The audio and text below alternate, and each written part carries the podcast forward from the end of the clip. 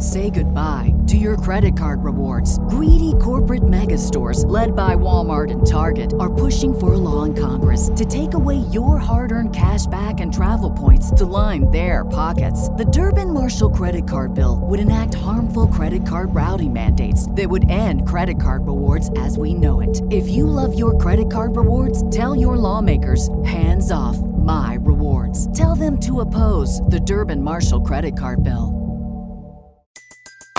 Everybody in your crew identifies as either Big Mac Burger, McNuggets, or McCrispy Sandwich.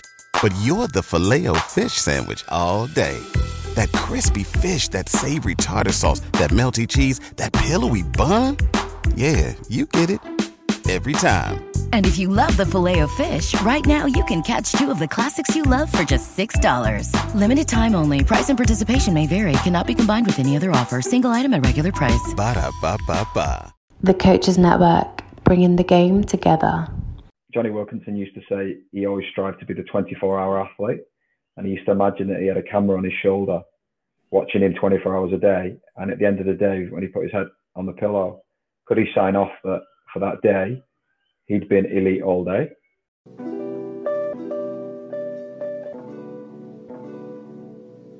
The Coaches Network, bringing the game together.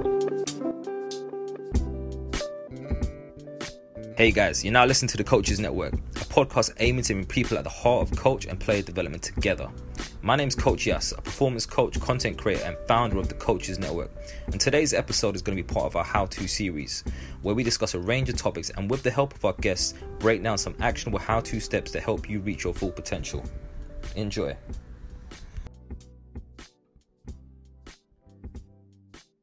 Right, guys, welcome back to the Coaches Network back to the How To series, and my name's Coach Yas, and I've got a very special guest with me today. Today I'll be joined from across the across the seas by head of high performance at Brisbane Broncos, Paul Devlin. How are you, Paul? I'm good, thank you. Brilliant. Paul, just for those that don't know who you are or, or aren't familiar with your work, you might just go into a bit of detail around who you are and what you do exactly. Yep. Uh, so I'm a high performance coach, and be kind of whichever field that whichever I suppose specialties that lands me in, I'm not quite sure, but uh, certainly I'll give you a brief rundown of my career. I was born in um, northwest England, a little town called Widnes, great place, uh, rugby league obsession and soccer growing up. Uh, went on to have a kind of 10 year playing career in um, mostly rugby union, but I played three years in Super League as well. Uh, traveled across Europe uh, with that, had lots of different experiences, uh, a huge shifts in culture. I know it's one of the topics for today. Uh, so varying levels of high performance. Uh, so lots of different styles. Um, as I came to the back end of my career, I had a lot of injuries, uh, nine knee surgeries in the end, two knee reconstructions. And I decided that my passion post career, which was a bit of a concern for me at many points in my playing career, uh, a passion kind of evolved really in, in strength and conditioning world and high performance sport and how can you help people be at their best. And so I studied my Masters of Strength and Conditioning at the University of St. Mary's in Twickenham. Uh, that course was led by Jon Goodwin. Uh, I just thought he was fantastic. Uh, many of the lecturers, Rich Blagrove, I think was on there as well. Many of the lecturers on, on that course, it was the first year they ran it actually. Um, had a huge influence on, on the initial part of my career. Um, certainly the best key learning for that for me was from Jon saying your masters is pretty much a bullshit detector. Um, and, and I took an evidence-based approach from there on really. Uh, spent years at the back end of my playing career trying to coach as many kids um, as I possibly could, uh, just to try and gain lots and lots of experience and try and improve my coach's eye. People used to talk about coach's eye, and I, I didn't really know what they meant. Uh, I couldn't get it. I found it really challenging. I approached a guy called um, Kelvin Giles. Um, everything I read about Kelvin aligned with the sort of philosophy and beliefs that I had. And so I emailed him one day out of the blue. He didn't have, wouldn't have had a clue who I was, and uh, just asked him if he'd if he'd be a mentor to me. And he re- responded straight away to my amazement and said, um, as humbly as he as he is, he said, um, I'm not sure what you'll learn from me, but I'm happy to help you in any way I can. And so I, from then on, pretty much attended every conference he ever spoke at and listened to him often present the same things over and over and learn something new every time. And and I was lucky enough that at the end of my playing career, I got a nice transition into uh, into strength and conditioning in various different degrees as rehab coach. I did some with nutrition, and then um, a guy called Brett Davey got a job up at Doncaster Knights, and he made me the head of strength and conditioning, which was a fancy title, but that's because I was the only one. Um, but nonetheless, it was an amazing experience. I did absolutely everything I could there. Uh, essentially, it was me and me and Brett uh, with a guy called Lynn Howell there, and, and we just we just ran the show. Uh, I made lots of mistakes, but worked my absolute arse off. Kept constantly trying to learn. Um, obviously, the internet helps with with learning these days in strength and conditioning, but did lots and lots. I got a growth mindset, so I did lots and lots of courses. Um, visited lots of really good coaches. Tried to expand my network, and, and my career progressed. Uh, I got a job at Hull FC uh, in Super League. Did two years there, and then got a phone call from Melbourne Storm, and that's where the Australian kind of adventure started. I worked there for a year, and then got offered a job at Parramatta Eels, two years there, and then went to the Rabbitohs, two years there, and then I've just finished two years at the Broncos.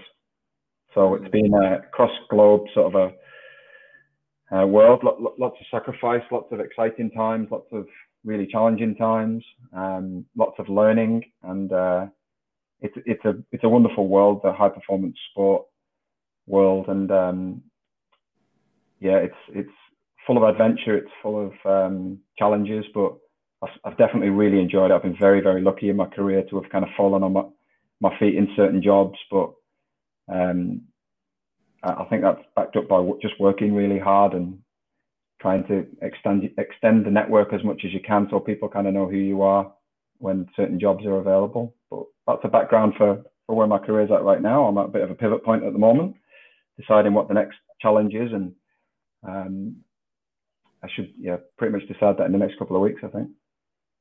Brilliant. And I just want to take you back to a couple of things you touched on there uh, initially. Um, first of all, you talked there about you know your philosophy and you know reaching out to you know potential mentors you know that align with yourself. How you know what, what exactly is your philosophy when it comes to that you know your work i guess? I think that's a good question. So when i reached out to mentors it was probably because i didn't really have one. I think when you've had a playing career it's really easy to fall into the trap of and i did it um, just doing everything that the good coaches or you the perceive what you perceived as the good coaches from your playing career what they did so I was coached by a guy, strength and conditioning coach at uh, Sale Sharks called Marty Hume, who's absolutely brilliant. And he he was probably the guy who inspired me to be a strength and conditioning coach really early on when I was at Sale Sharks in England. And because everything he said just made sense to me on how being really strong could help performance and how the fitter you are, he used to say, the fitter you are, the smaller the field feels, the smaller the pitch. And I thought, God, it makes so much sense. Like he used to use, you know, kind of different storytelling techniques and analogies to get his points across. But he worked us really, really hard. And so I think when I was reaching out to mentors, I, I probably didn't really have a philosophy of my own. It certainly evolved. And I, if I was to summarize it, I use a phrase that you should be able to um, explain your kind of principles on, on front of your t-shirt. So you should keep it nice and short and simple. And, and I suppose if I was to summarize my philosophy, it would be that um, it needs to be based on hard work, hard work with a growth mindset uh, appetite to learn. And that's the sort of high performance environment I've tried to instill at, at the different clubs that, that I've worked at. Mm. You know, just just kind of you know, again touching back on the initial bits that you mentioned, that you talk about not really having a philosophy before you identify the mentor. So, just a couple bits I want to kind of elaborate and delve into there. You know, would you mind just maybe expressing what you feel is the importance of mentorship first of all, and how do you go about identifying that mentor then? Because you know it's a conversation I've had with a lot of people. One of my roles, you know, I work as a coach educator um, on behalf of the FA, and I'm constantly encouraging, you know, uh, candidate or coach learners to seek mentorship. Um, similar to what you said initially, though, but you know, in, in, mentors that are in alignment of their own way of working or the way in which they would like to work, if that makes sense? Yeah, it's a great question. And it's a really important area. I think, and I've always liked to look up to people, both as a player in certain teams that I played in. I like to have people that I'm looking up to or I'm chasing or that I'd like to be like. So, you know, in, in many ways, that is a mentor. And um, I think when you're identifying a mentor, firstly, you've got to have a growth mindset. So if you haven't got a growth mindset, if you haven't got an appetite and a humility um, to be better and to understand that you don't you don't know it all and that you've got an awful lot to learn, you won't be able to find one. But let's assume that that most people have. My kind of idea around how to identify a mentor is what do I need to learn most, and that comes through self-reflection on where your strengths and weaknesses lie, and then who epitomizes what I'd like to become, and and how can I learn as much as I can from them. So specifically to say Kelvin Giles, who's one of my mentors for the last kind of 12 years, he was an, a guy born in the UK in, in Birmingham who came over and was incredibly dominant in Australian sport, both in the athletics world, but also in the NRL competition I work in. As, a, as an English bloke, he, he completely changed the game over here. And so for me, that fits straight away. One, his, his uh, philosophy was based on incredibly hard work, but it was also very smart in that he, he really valued athletic uh, and movement efficiency and competency as an injury prevention mechanism rather than limiting work. He used to focus on the, the movement of the athlete, or he does focus on the movement of the athlete, which aligned exactly with kind of my thoughts and beliefs as well. So I think we had a natural alignment in philosophy, but he'd achieved something that I was dreaming of at the time. And so if anyone was going to be able to help me develop the capabilities to get there, it was it was going to be him. Um, well, I think just a further touch on mentorship, it's important to, to understand that uh, you don't have to clearly define it. It's it's anybody that you're able to um, partake in a mutual relationship. It may be more one-sided, um, but someone that you you identify that you feel like you can learn from. I think being upfront and honest and humble about it at the start and saying, look, would, would you mentor me? I've had plenty of people ask me since I've kind of climbed positions and, and grown it, my knowledge base if I would mentor them. And, and I love it when, when people ask that because it, you feel like you're helping someone. Um, mm. And so I think it's really important to identify through self-reflection growth areas uh, and then go about finding someone who epitomizes what you'd like to become. Um, I'm glad you mentioned that, that you're involved in finding mentors and because it is it is really really important. Like attending conferences, reading books, and researching online will help you. But the other side of a mentor that certainly Kelvin's done for me, and uh, amongst others, um, over the years, is put you in your place when you need to as well. Because in high performance sports, sometimes, especially as you accumulate a little bit of success, or you might, you know, develop a, a reputation at times, um, or you might just be within the wrong environment and adopting behaviors that uh, you haven't seen through your own self-reflection. It's important that a mentor puts you in your place at times as well, and just but like your your old man when you're a young fella, you know, just levels you every now and again, and so that's important too. But I think that's built out of trust and it evolves over time.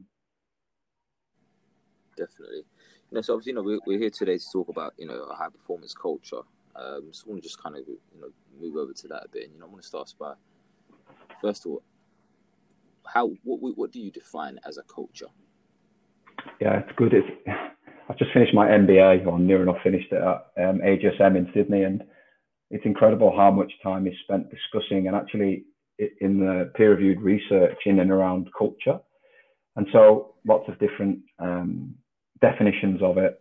I think myself and the head coach who, who was with me last at, the Broncos have kind of come to agreement, having discussed it at length, that the culture is is pretty much the way things are done.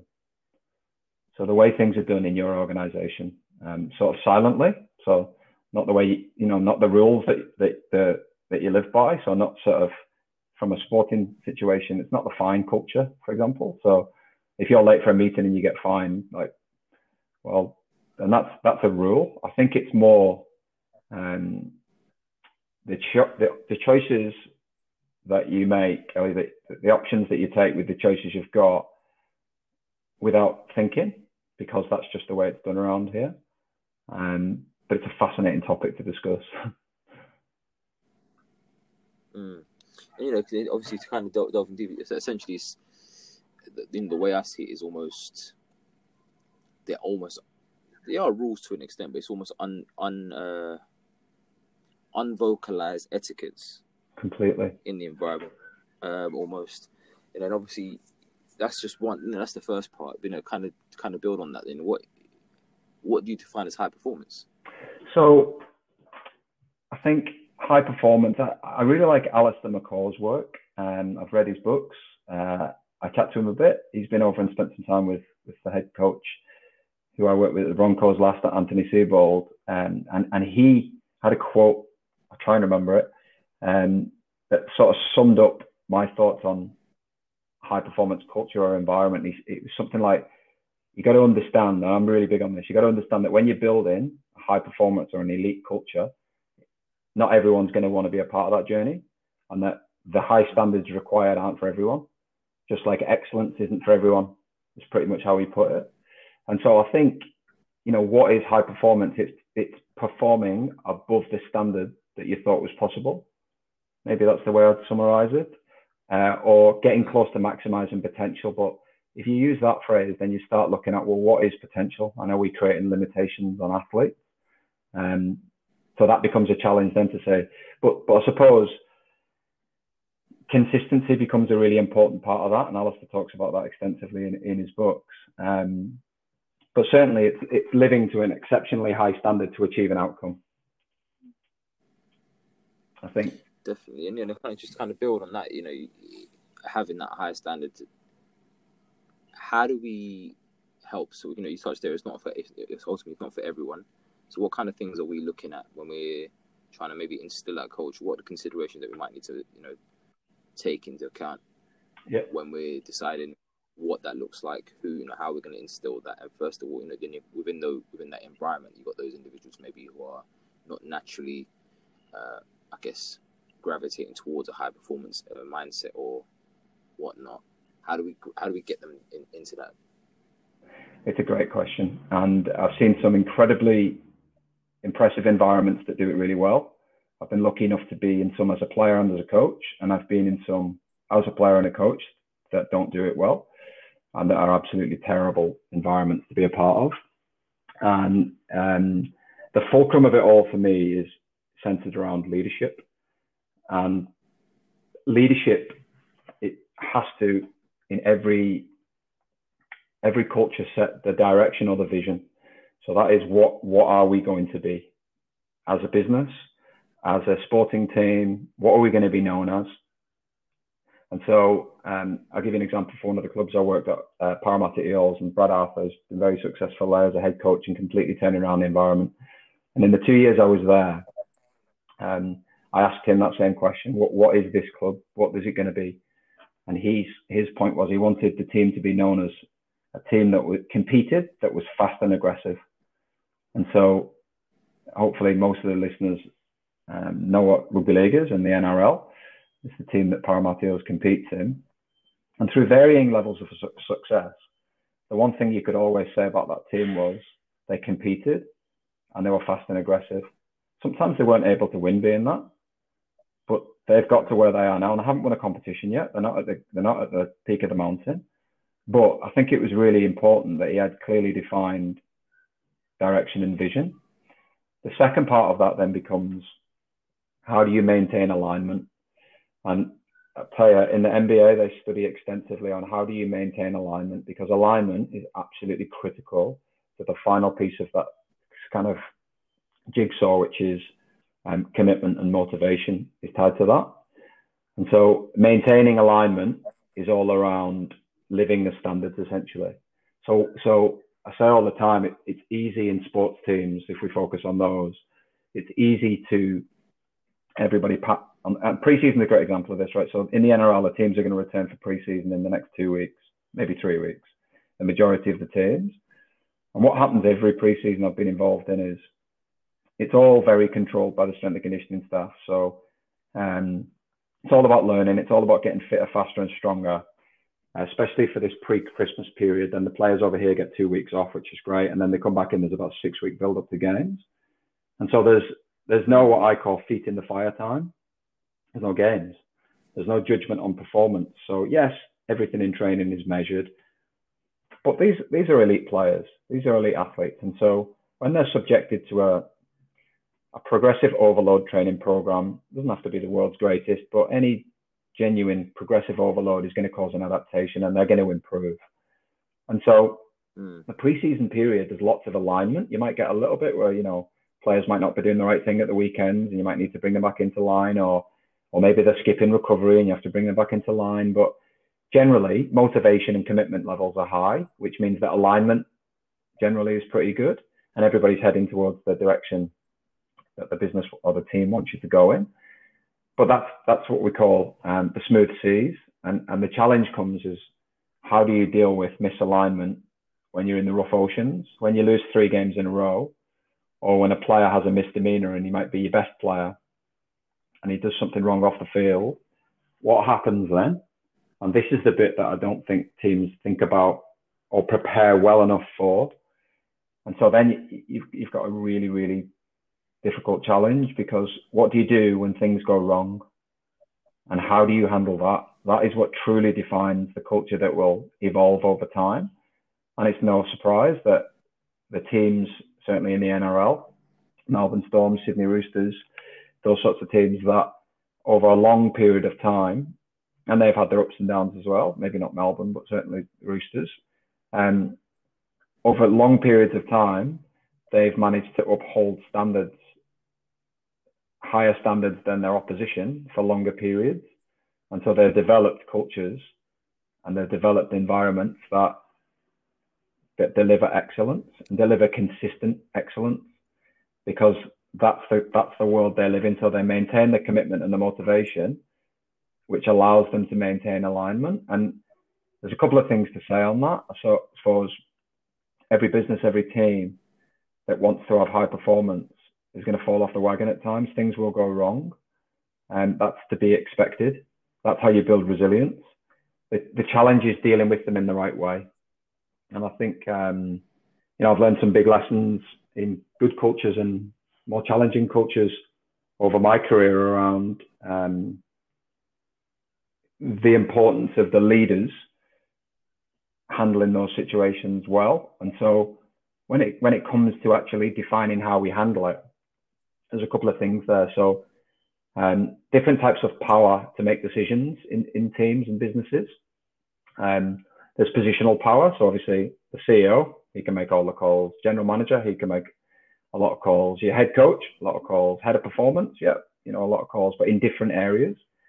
Um, mm. It's really important that the people with positional power make the tough calls when they need to be made. And when they don't, things start to unravel, but they don't unravel straight away. They unravel mm. slowly. On the flip side, when they do make the tough calls to, to defend the culture, what they create the people who continue to live it, they create what I think Damian Hughes calls them cultural architects.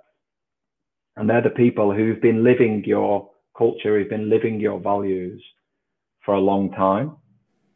And, and they're the people that have got the power to define a long term high performance environment. But as you'll see from teams all over the world in lots of different sports that are failing at this, and I've been in teams that are failing at this, if if you don't have the cultural architects within your team, so that's senior coaching staff, board members, uh, senior executive staff, so chief exec, general manager, and most importantly, senior players as cultural architects, and you will you will not be able to build a culture of high performance with a plan. You, you may you may get some consistency and you may get some elements of high performance in the short term, and you may get distinct fluctuations.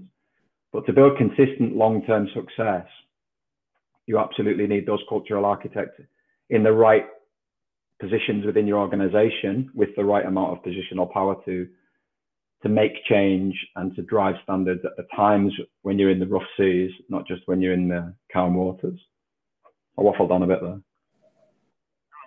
no, no, absolutely sense. I think it's you know the even the use of the word in the cultural architects, I know it, it kind of leads me on to one of my you know, another question that there's multiple people involved, there's you know stakeholders within that process.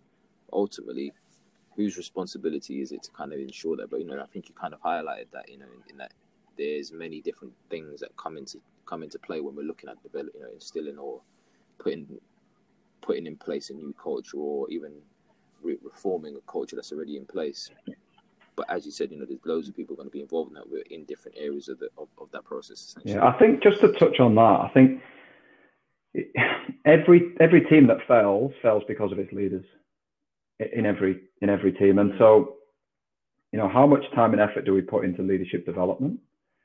And I think that's that's really important. Again, the best teams that I've been involved in put significant time in it into leadership development and self-reflection for leaders is more important than, than anybody else. In, in any team I've been involved in, there's there's probably and it varies, but you've got your top top guys who, you know, as a as a manager of their performance throughout their physical training, you might have it might be five percent, it might be ten percent, it might be fifteen percent, but they're the guys who are going to do the right thing no matter what. They're going to prepare well. They're going to recover well. They're going to eat well. They're going to train hard, whether I talk to them or I don't. And I don't mean talk to them, but I don't have to ride them. I don't have to push them. Then you've got a group at the bottom who need hitting with a stick, metaphorically, all the time. Like they're, they're, they're constantly losing alignment. You constantly got to whack them back into the middle of the road. Sometimes you've got to put an arm around them. Sometimes you've got to punish them. Sometimes you've got to coerce them and coax them. But then you've got another group, and that's the group left in the middle. Um, and they're the followers, and, and they're the key for me. So when you've got really good leaders in that top 10, 15, 5%, whatever it is, really, really good leaders who live the values and who know exactly where they're going and support the key senior executive staff and the head coach in the direction that the team is heading, those guys have enormous mm. influence as leaders over that middle group. And then in every team there's I've been involved in, it's important that you've got successful and, and specific churn. So at the end of each year, that bottom group, it's a it's a FIFO they used to call it at Melbourne Storm. It's fit in or fuck off. So if you if you don't buy into that culture and you don't maintain alignment and commitment to the journey that they're on, guess what? You can't be on you can't be on that bus. You've got to go. And and they've just removed them. You know, Kelvin Giles uses a phrase, hire slowly, fire quickly and I love it because in, from a from a roster management perspective, and I'm not involved in that, but I've seen it done really really well. But it's the same with your staff as well. That when you've got really high performing staff, we need to empower and challenge them in their leadership development. And the group in the middle, we need to be influenced by that leadership group, and then the guys down at the bottom, we've got to support support support. But then when it comes to the point where we're saying, hey, they're not buying into the standards that we expect here, it's really important that you, you cut it out very quickly. Um, otherwise, one one rotten apple ruins the barrel. Uh, just the other thing I would I would say is a really good phrase I found. I'm going to steal it from our head coach, who I think stole it from someone in the NBA. There's a couple. So the thing about culture and high standards in leadership is um, it's not a one-time thing. I've, I've encountered a lot of players in the last certainly two years who think that leadership is training hard and in some instances it is, or they think leadership is being the guy uh, at a point in the game when things are on the line who want who demands the ball to make something happen, and in some instances it is. But to be a true leader, you have to live it all the time. You can't choose when you lead. You can't lead on game day when you want the ball, but then take shortcuts with your recovery or your diet. You have to you have to lead all the time. And then with that, in the culture development, there's a couple of things. There's one, it might even be from the All Blacks, but I've heard it from someone, I've stolen it from someone, is you need to sweep the floor every day. And, and that analogy is sweeping the floor is you need to remind people of the expectations and the standards every day. So anything from a, a, a ritual perspective, anything, anyone who lives the standards that we expect, we need to make sure we let them know. Anyone who doesn't, we need to let make sure we let them know that's sweeping the floor.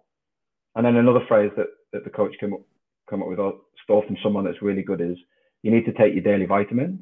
You know, like a lot of people take vitamins every day. You need to take your daily vitamins, vitamins in England, but in America and Australia they call them vitamins. They've converted me. But you need to take your daily vitamins. So with, with that, with that, you need to you need to take your daily vitamins, and, and with that, That's your reminder to add to the culture every day. When you get leaders and your influence group adding to the culture every day or actively trying to add to the culture every day, they might not always get it right. That's when you can get a snowball effect and really build some momentum. On the flip side, when you've got a lack of leaders or good leaders, or they're not sweeping the floor every day, things go wrong really quickly. Mm. And I think you know, just you're touching on there about you know using the idea of sweeping, you know, sweeping the floor every day. So much are we still covering the basics? You know, so there's brilliant basics, just going over those things again and again and again, no matter what position we're in. I think it's it's almost in a leadership position as well. Sometimes it's uh, it, it gives an opportunity for those potentially seen as maybe followers or people behind you to see yeah. that you're still you're still doing it. You're not you're not just barking orders and not and not leading by example essentially um, which I think is very important. You know, and just kind of kind of build on that. Then you talk, you know, you say leadership obviously a massive part. Obviously, you know, instilling that culture. Um, how do we how do we identify and or how long do we give ourselves to you know if we are going to maybe reframe a culture or restructure it or even bring in a new culture or try and establish one is there is there is there an ideal time frame that we you know we kind of give ourselves to kind of eh, you know put something in place or uh, what does that look Good like? Good question. So I'd love to have the answer to that specifically with a time frame, but I think it depends on question number one is identifying through a diagnosis of, you know, talking to people, observational, where are we right now? What is how how are things done around here? And every club I've ever gone into, I've tried to do that. And it's amazing the things that you see if you just step back and watch. And then where are we going to get to? Like, what, what are we doing? Where are we trying to get to? What is the standard we're looking for in lots of different areas? What are the things that we're going to value? And then from that point, then I suppose you can you can create steps to get there. So you, there's obviously non-negotiables, and everybody has different non-negotiables. Every every club, every group, every team, they'll have different non-negotiables. Um, and then there's the the behaviors that we just want to see. I think what is really important is establishing, so to speed up, maybe to answer your question a bit differently, to speed up the process of transition from, which is a change management process really, transition from one to the other. The reason I use, just to further go on the sweep the floor analogy, the reason I use that is because if you think about your home, you know, if, if you don't vacuum, you know, your, your kitchen after the kids have eaten, I don't know what yours are like, but mine, if you don't vacuum your floor and you just leave it, if you don't sweep the floor every day, it gets messy, doesn't it? That's exactly like what happens in a sporting team or in any team, to be quite honest. If you don't, if you don't constantly live to a standard or, and enforce that standard, then it gets messy. The difference with behavior is if people start living like tramps and not caring if it's messy. So that's that's a bit more on that. But on the flip side of that, how can we transition our culture quicker? I think one leadership, so role modeling. It's really important that your leaders at every level, and you have to identify leaders and some will emerge who you don't identify. It's really important that they embrace the change process. So in the business world, they call that group the coalition. In the, in sporting teams, they call it a leadership group. And those people, it's really important that they role model. They've got to role model the behavior that we expect. But similarly with that, I think it's really important to have specific routines and rituals for when people do hit the standard because we all like to be rewarded. Okay, so rewards, specific rewards for people who've lived the values. Uh, recognition from key people also is, is hugely important. Um, in the NRL, some of the teams I've worked at have been exceptionally good at recognizing milestones. Um, and then also another piece um, that I think is, is phenomenally important is, is the art of storytelling. So taking someone, taking people on a journey and reminding people of where we've come from anytime we make a pro- progressive step towards the kind of high performance environment that we want to live in, anytime we make a significant jump towards that, it's really important that we we bring them on the journey and tell the story and um, and really celebrate that win. Celebrate that win, even if it's not a win on the field, we celebrate that win um, because that's how you'll build momentum for change.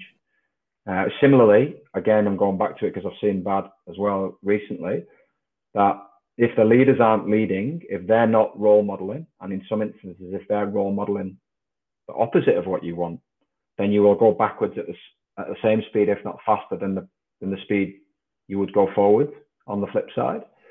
And so it's, it's super important mm. that you're incredibly protective of where you're going. Um, and that, re- yeah, like I say, reward recognition and uh, storytelling delivers things like discretionary effort, people going above and beyond.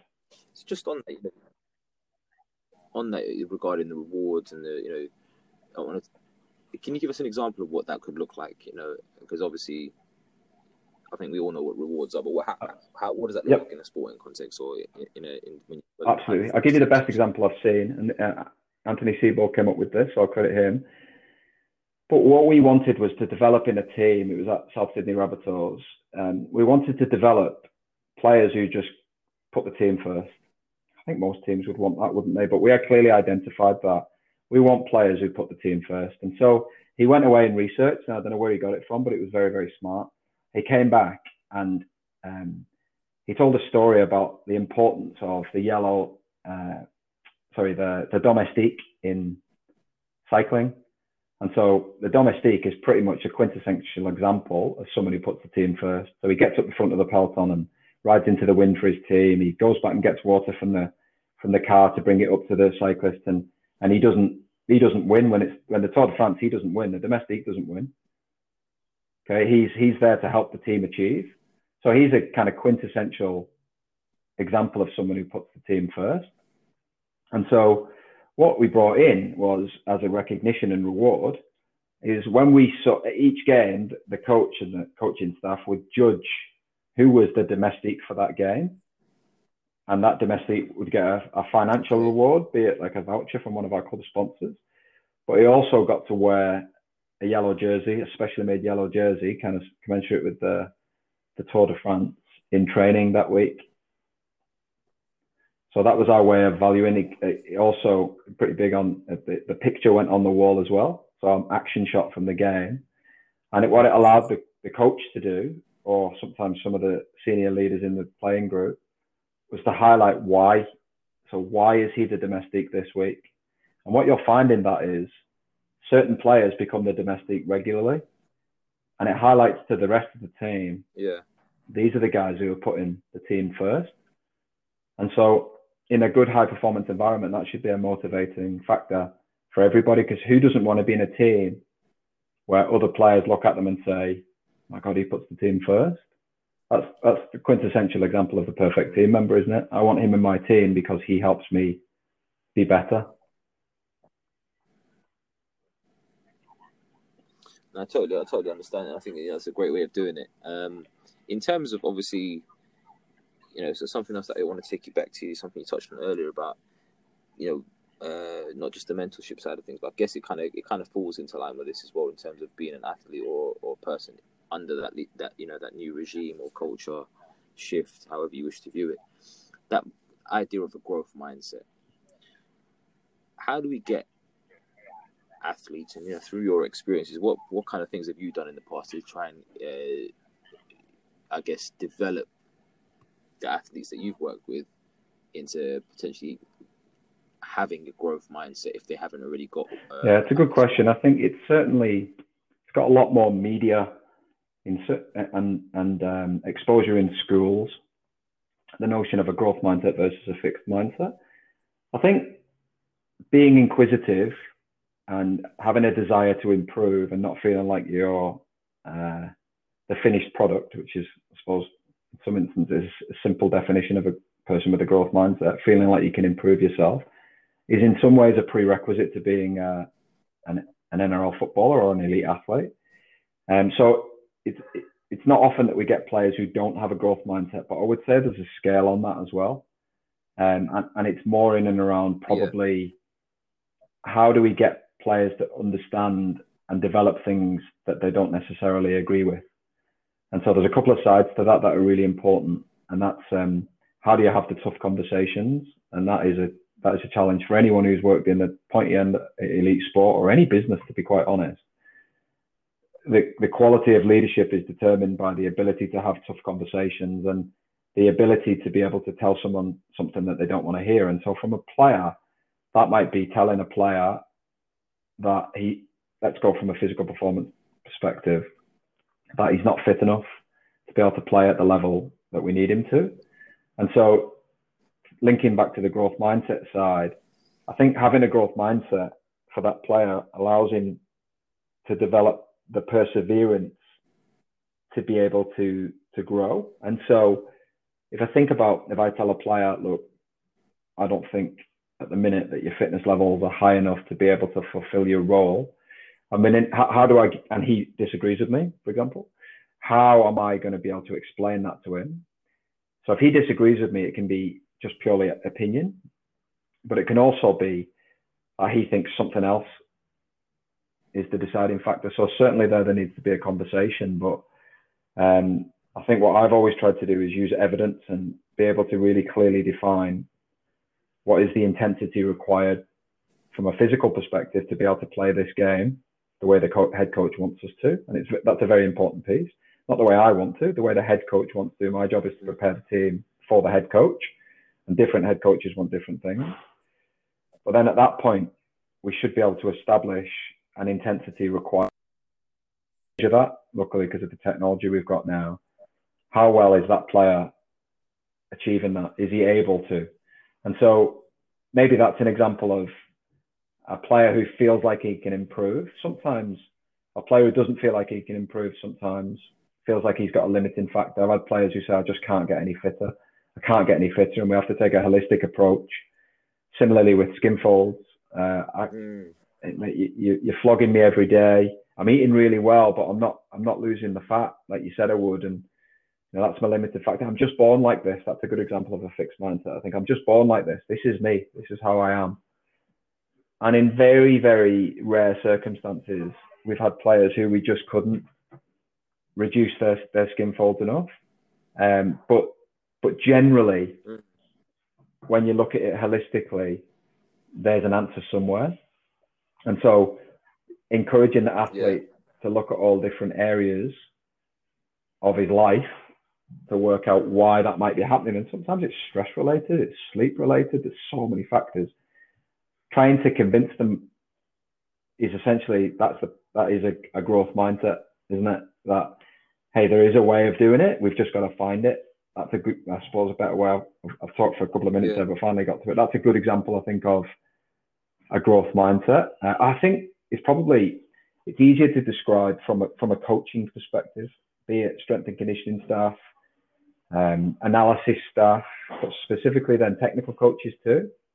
There is a real te- tendency yeah. in strength and conditioning coaches, or in, in the, let's call them the performance staff and, and technical coaching. There's a tendency to develop a fixed mindset. Like I, I did it this way in in this year, and we won the competition, so that's the way of doing it, and ignoring, you know. But really, we don't know why teams win. Otherwise, we just repeat it the next week and win again. Like it's it's a really complex and chaotic process trying to trying to win in field invasion sports. And so no one has the answer.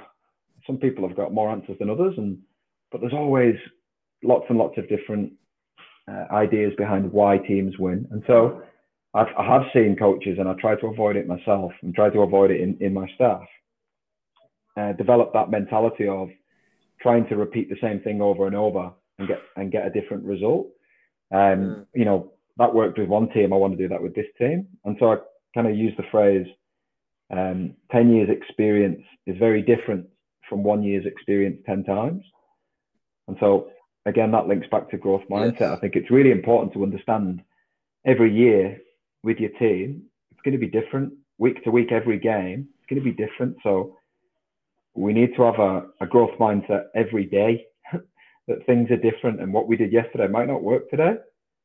So we need a, a significant review process and self-reflection to be able to see is what we're doing, is what we're doing working, and if it's not, then we need to pivot and change.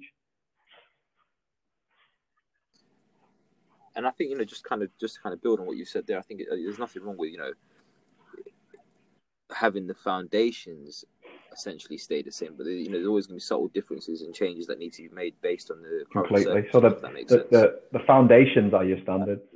So they, they, they need to be non-talent related areas. Yeah. They're the effort areas in elite sport because they're a choice, and and anyone can make the choice to to, sure. to live those. That's culture, but but sort of growth mindset and fixed mindset more specifically can sort of rear its ugly head when it comes sometimes to tactical approaches or sometimes to strength development or sometimes to conditioning development or sometimes to rehab. You know, in any area of high performance environment, well, that's how we did it there and it worked. Well, why is it not working now? You have to have a growth mindset and be constantly curious about how you can find better ways of doing things. Definitely. And then kind of just on that thing, when we're looking at you know, back to the whole cultural side of things and you know, setting that culture. You've assessed obviously a growth mindset is obviously going to be a key part of that. You know, so it, you know, if we go back with the analogy of FIFA or the acronym of FIFA rather, um, you know, essentially if you're not going to be part of that and you're not you're not in alignment, you're not going to you know uh, get on board with what we're doing, then you know you kind of see yourself out of this. What are some of the you know the key indicators for us to kind of look at whether I guess the cultural procedures that we're trying to in, instill or put in place are successful. And obviously, you, know, you talked there a little bit about things from a, I guess, a technical coaching perspective or technical standpoint, as well as you know, yeah. performance side of things. Are there things that we universally, I guess, lean on as as indicators of success or potential? Yeah, failure? I think there are. I think um, something else I stole from someone, but I think is really smart, and and we used it last couple of places I've worked is um, you need to define success before you start. So I think what does it look like? What how will we know when we've ingrained the standards and behaviours that we want to see in, in the group that we're working with? And in some instances, like most recently, we, we never saw it. but in environments where you do, what does it look like? And I think my opinion is, I think that I believe that you get you're changing culture or you're seeing a positive culture when the behaviours and that we want to see, um, you observe the leaders, and I'm talking about the playing group here, the leaders within the playing group, self-policing, and and you have don't have to intervene as a coach at all. So that might be the simplest example is you know a player's about to eat the wrong food. I always go back to the physical area because it's my area, but a player is about to eat the wrong food on an away trip, and a leader says, "Mate, you know, I think you should be eating that. I don't think you should. That's not going to help you." And then importantly, the other player says, yeah, fair enough, mate. That is someone living and holding standards. And that's a simple example. You know, the obvious ones around the player not player cutting corners when he runs around the pitch, a player not making the line. But it, it's really important to understand that Jonny Wilkinson used to say he always strived to be the 24 hour athlete. And he used to imagine that he had a camera on his shoulder watching him 24 hours a day. And at the end of the day, when he put his head on the pillow, could he sign off that for that day he'd been elite all day? Now that is extreme, and, and Jonny's talked at length about how in, in many instances it potentially hindered him. But I loved that when I was younger. I used to love it. I think God, you know, that's what we should be striving towards. Um, so we can't judge, we can't see what players do when they leave our facility. So we then we rely on external markers. Um, I think it's hard to quantify a change in culture uh, in in the sporting world, um, but I think you can certainly objectively uh, see see behaviour change. I think you can see players turning up earlier, like Allistair McCaw again talks about. Um, you should watch the warm up really carefully, or watch the kind of 15, and I've done this. Watch the 10 to 15 minutes before a coach led warm up starts and watch what your players are doing. I encourage anyone to go to any team and watch that. And at the best cultures, at the high performing teams, players are in little groups working on skill development or working on preparing for the field session that's about to start or the gym session or whatever it is. I've, you know, I've been around lots and lots of teams around the world and I've specifically watched that after Allistair put it in his book. And and that's a really really good indicator of what what the environment is like but another great one that i'll give you that i spent a bit of time in uh, exploring nfl and college football teams in in america because i, I love the nfl And something that I found brilliant from a cultural perspective was I went into the LA Rams because um, I'm a really big fan of Sean McVay's work, and the guy was the head of strength and conditioning at the time. I had a performance, Ted Rath, um, invited us in, and, and what I saw there was something that I saw when I worked at Melbourne Storm, and something that I saw at a couple of other teams I worked at where the, the environment has been high high performance and what I call elite. And it was you got the same message no matter which staff member you spoke to, and they didn't know who I was going to talk to, but I asked everybody a bunch of questions about how they deal with certain things.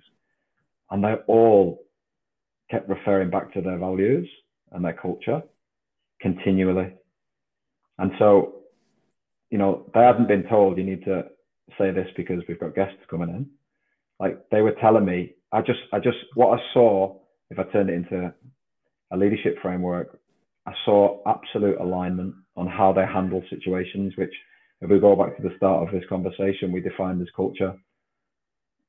You know, and so I saw live or heard lots of people explaining how how they handle things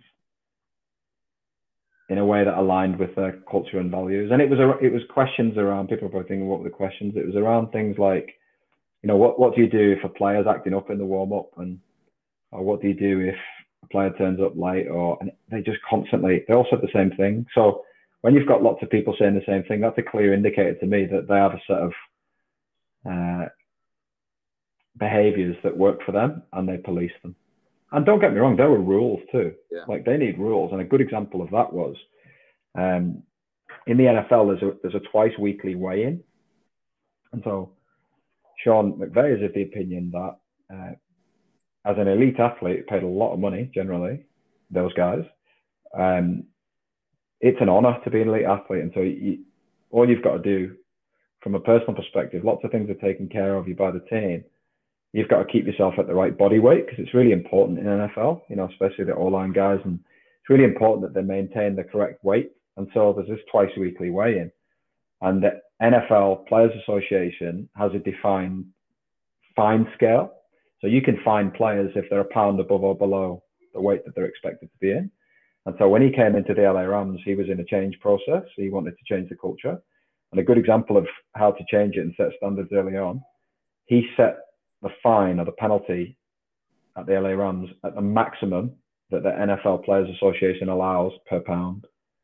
And so in some instances, they told me about examples where in the first year they were there, when they were on that change process and people were, were, were they were getting misalignment. People were falling out of the lane. They were finding players fifteen thousand dollars twice a week because their body weight wasn't where it needed to be. Now, if that's not a definition of high standards, I don't know what is. And I said to them, right, you, they're in their third year now. I said, how many people have been fined this year?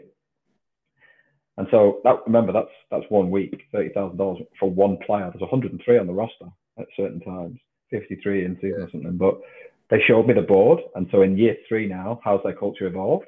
There's a board there showing the number of dollars in fines for the year. And we were in round, we would have been uh, round maybe five or six last year.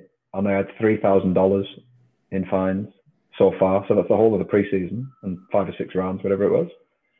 So it, it just shows that's now become a learned behavior. That's now a standard that they live.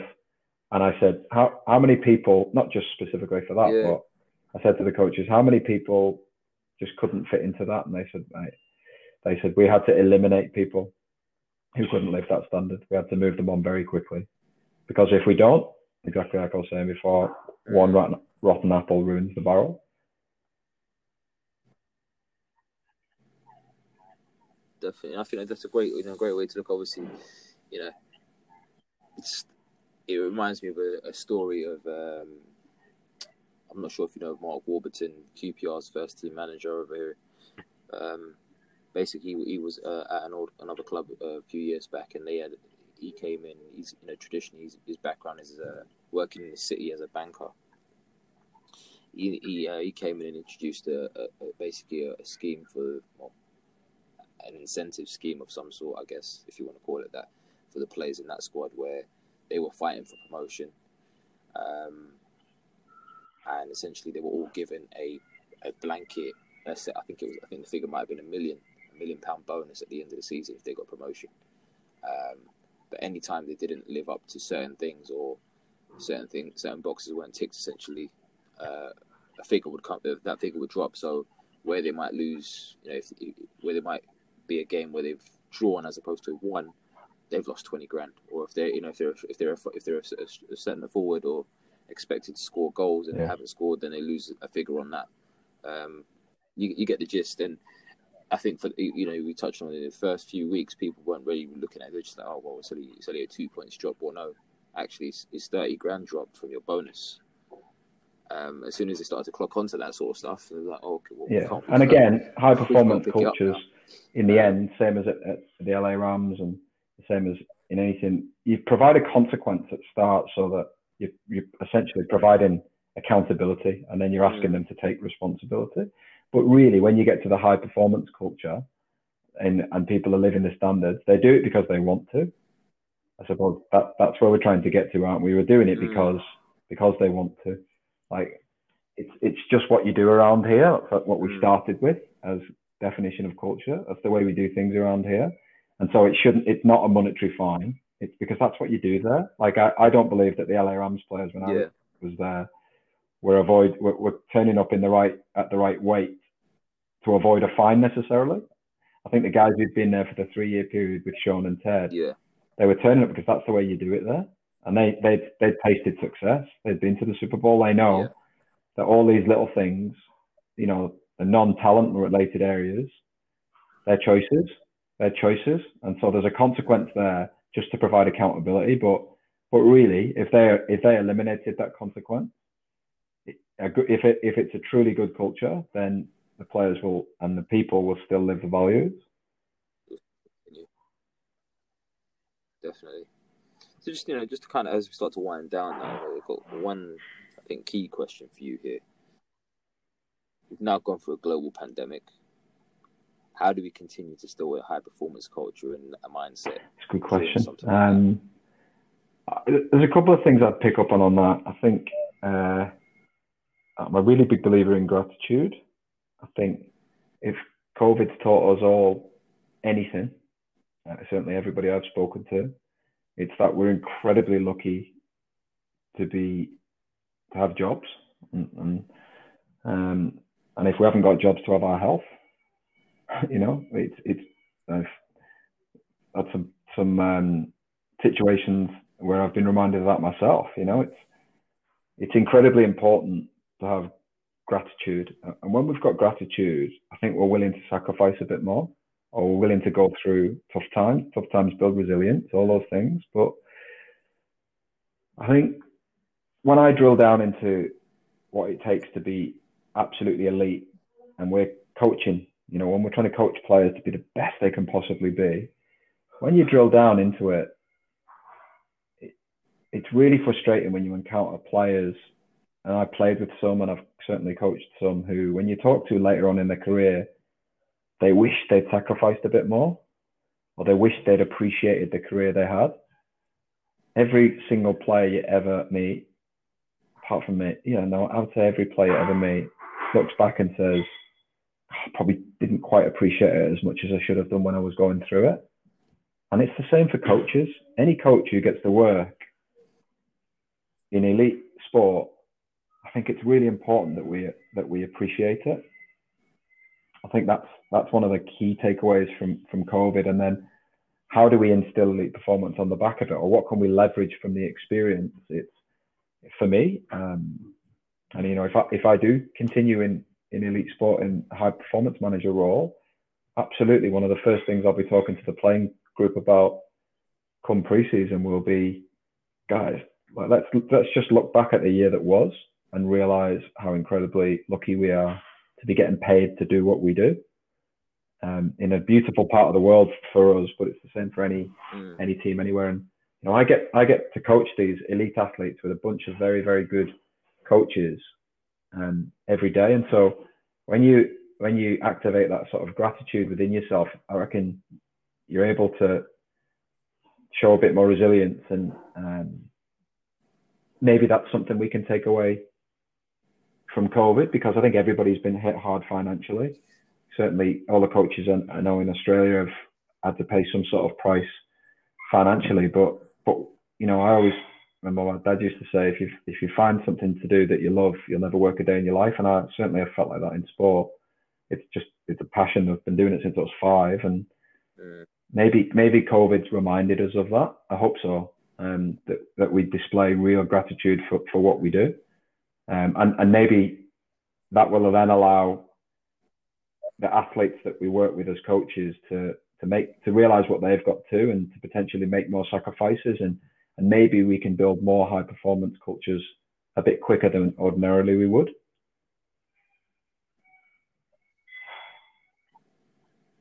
Brilliant. Just uh, a, a final note, then, you know, we're looking at developing a high performance culture or, or putting one in place. Would you mind just taking us through some, you know, steps on how to kind of in, some actionable steps for the listeners and you know for anyone anyone yeah, so I'll talk you through kind of what we did in the last uh, club I worked at, and um, I think it's establishing non-negotiables number one. Mm. So, like I've spoke about already on the podcast, it's really important that you define where what the success look like. Where are you gonna where are you gonna go to? What does it look like? And then um, we can sort of work work our way through it, but we know where we're going, right? So it's really important that you define success then really important that you set your non-negotiables, whatever they are, timekeeping, you know, body fat, I don't know, whatever it is, but you set those non-negotiables, whatever things, absolutely, that we're going to defend. From a cultural perspective, there's a couple of things that are really important. Um, once you've got an, you've got a culture right now, and so you know where you're trying to get to, you know how you're trying to change it. You understand there's going to be some steps and roadblocks along the way. How do you induct people into it?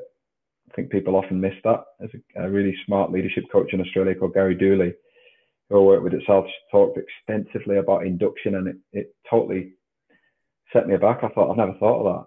So, what, so you think about the turnaround in playing staff and coaching staff every year in teams. How do you induct those people into your culture? So you need to develop a process around that. Then, from a retention perspective, I think it's really important that players and staff that are retained year on year are cultural architects on a pathway to develop becoming developing cultural architects. And if they're not, they can't be here. That that's the ruthless side that has to happen. I think then the culture that we tried to develop was was people first, and so it's really important as well, especially as, as the world's gone that you know that how are we helping the players with their welfare and their well-being at home? So I talk about them making really good choices and being the 24-hour athlete. What are we doing to support them when they leave the training facility? Similarly with the staff, what's the staff development plan? Have we written that down? How are we going to develop that? How, because the more we develop our people, the more they'll feel that growth mindset and display the growth mindset, and the more they'll feel like they're in an environment that helps them be the best they can be. And so that, that that's kind of the epitome of high performance. Mm. Okay, so it's important that we show them how much we care about them. You know the phrase "people don't care how much you know until they know how much you care," um, and check in regularly. So I, I abolished kind of wellness questionnaires about four or five years ago, and I know lots of people use them. That's fine. Like I said, there's always more than one way to skin a cat, but I abolished them because we developed something we call duty of care groups, and so they got shortened to docs groups and in, uh, in classic Australian fashion. But what that was, one of the senior coaching staff took a group and they were allocated five or six players, and then Anthony Seibold, coach I work with, came up with a great idea of breaking the group. So that five or six people, players within your group, was a mixture. So it might be a 32 year old married guy with three kids and a 18 year old in his first year as a professional. Like they haven't got much in common. So would they talk in the training facility very often? Probably not. But what he said was, by using these these duty of care groups, it was on the head coach, uh, sorry, the the leader of the duty of care group. So each group had a senior staff member as a leader to organise some sort of catch up once a week in pre-season and then once a month in season. So what that meant was that as a group, there was a little group you could rely on there who check in. They might go for a coffee, but quite often they went ten pin bowling we had one group go and um, do an art class where they had to paint a picture and they had a laugh. And other groups go out for a few beers, other groups will go out for dinner, but they connect and they bond. And there's, that's a, a bunch of people who might ordinarily not talk to each other an awful lot, but they were keeping a connection, a touch point. And it also enabled that senior senior coach or leader in the group to be able to um, provide feedback on on any sort of things we might need to know around player well-being. And I suppose that's that's an example of how you make sure that people know you care. Um, and then the other thing that I think is really important to touch on just finally is is, is perseverance and um, and hanging in, because any any change management process uh, is going to encounter resistors and is going to encounter. It's not going to be a linear path for success, or I haven't been a part of one that is. And it, I think it, it's really important that you accept that at the start and, mm. and don't lose faith. Um, like I say, I think the cultural architects play a huge, huge part in that. But it's important that there's perseverance, that we know where we're going, celebrate the small wins as we're progressing, but accept and understand that things will go wrong. At times, the shit will hit the fan, and, and we've just got to deal with that. Um, but we deal with it based on our values that we defined at the start. I think I've been in teams certainly this year where that's that's kind of fallen apart when you know that we didn't have the cultural architect we needed to help us when things went wrong, and so then it then it becomes a completely misaligned environment. And when you've got a misaligned environment, you can't uphold standards because everybody's got a different opinion on what high performance is, and then it's messy. Brilliant. I can totally understand that one. Um, Paul, look, very insightful, and I think it's been very helpful for me to kind of take on board some of the stuff that you've, you've touched on there. Um, but if the listeners had any further questions around what we've discussed today, yeah, absolutely. So um, probably that. the best way is through something like I mean, I'm not a huge poster, but something like Twitter. So my handle there is Paul Devs, D E V S. Um, I don't check my my emails all that much, mainly because as I've changed clubs, I've got a different email all the time, so I tend to lose touch with people. But Twitter has been a common sort of um, theme for me, and I, I, find heaps and heaps of um, really good stuff from again people have mentioned. You know, Allistair McCaw, Gary Dooley's, you know, a fabulous leadership coach. There's, I love missed heaps. There's, there's loads of them out there, so I'm I'm constantly plagiarizing somebody. Well, there you have it, guys. You've been listening to another edition of the Coaches Network How To series, where we discuss a range of topics and, with the help of our guests, break down some actionable how to steps for you to reach your full potential. Now, I've got no doubt that you've enjoyed today's episode as much as we have, but I just want to say thanks again, guys. You know, your support is massively appreciated. So, thanks again for everyone that's been tuning in, and please do get in touch with us and today's guest to let us know where you're listening from, to share your thoughts, your views, and your key takeaways from today's show along with any suggestions for guests you'd like to see on the show and any topics you'd like to hear discussed. Ultimately, guys, the show is about you guys. So let us know what you're interested in, who you're interested in listening from. So get us get in touch. And on that note, guys, you can get in touch on Instagram at the Coaches Network or on Twitter at the Coaches Net. But please do not forget to use the hashtag the Coaches Network. That was the hashtag the Coaches Network. We need as much support we can get to keep this great content coming out to you. Now, lastly, guys, I just want to say keep an eye out for our socials on the latest updates and announcements for upcoming guests and discussion topics with our panel. Until next time, guys, take care and have a great day. The Coaches Network, bringing the game together.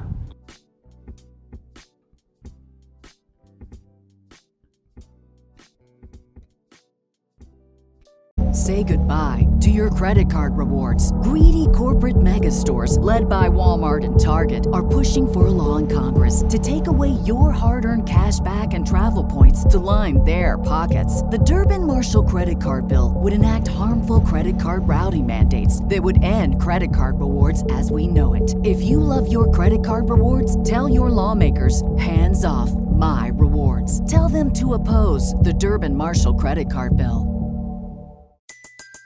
Everybody in your crew identifies as either Big Mac Burger, McNuggets, or McCrispy Sandwich. But you're the filet fish Sandwich all day. That crispy fish, that savory tartar sauce, that melty cheese, that pillowy bun. Yeah, you get it. Every time. And if you love the Filet-O-Fish, right now you can catch two of the classics you love for just $6. Limited time only. Price and participation may vary. Cannot be combined with any other offer. Single item at regular price. Ba da ba ba ba.